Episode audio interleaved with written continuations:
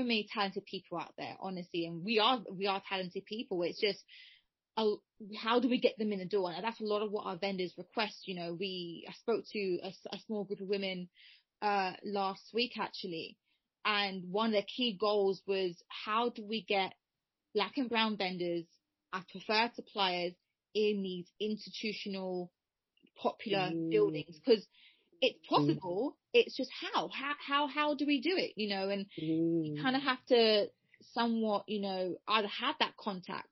We, people like you and I and Dean, someone has to be in that building or in that position to be able to open the doors to the rest of the community. Yeah. And that's, that's exactly what I'm finding.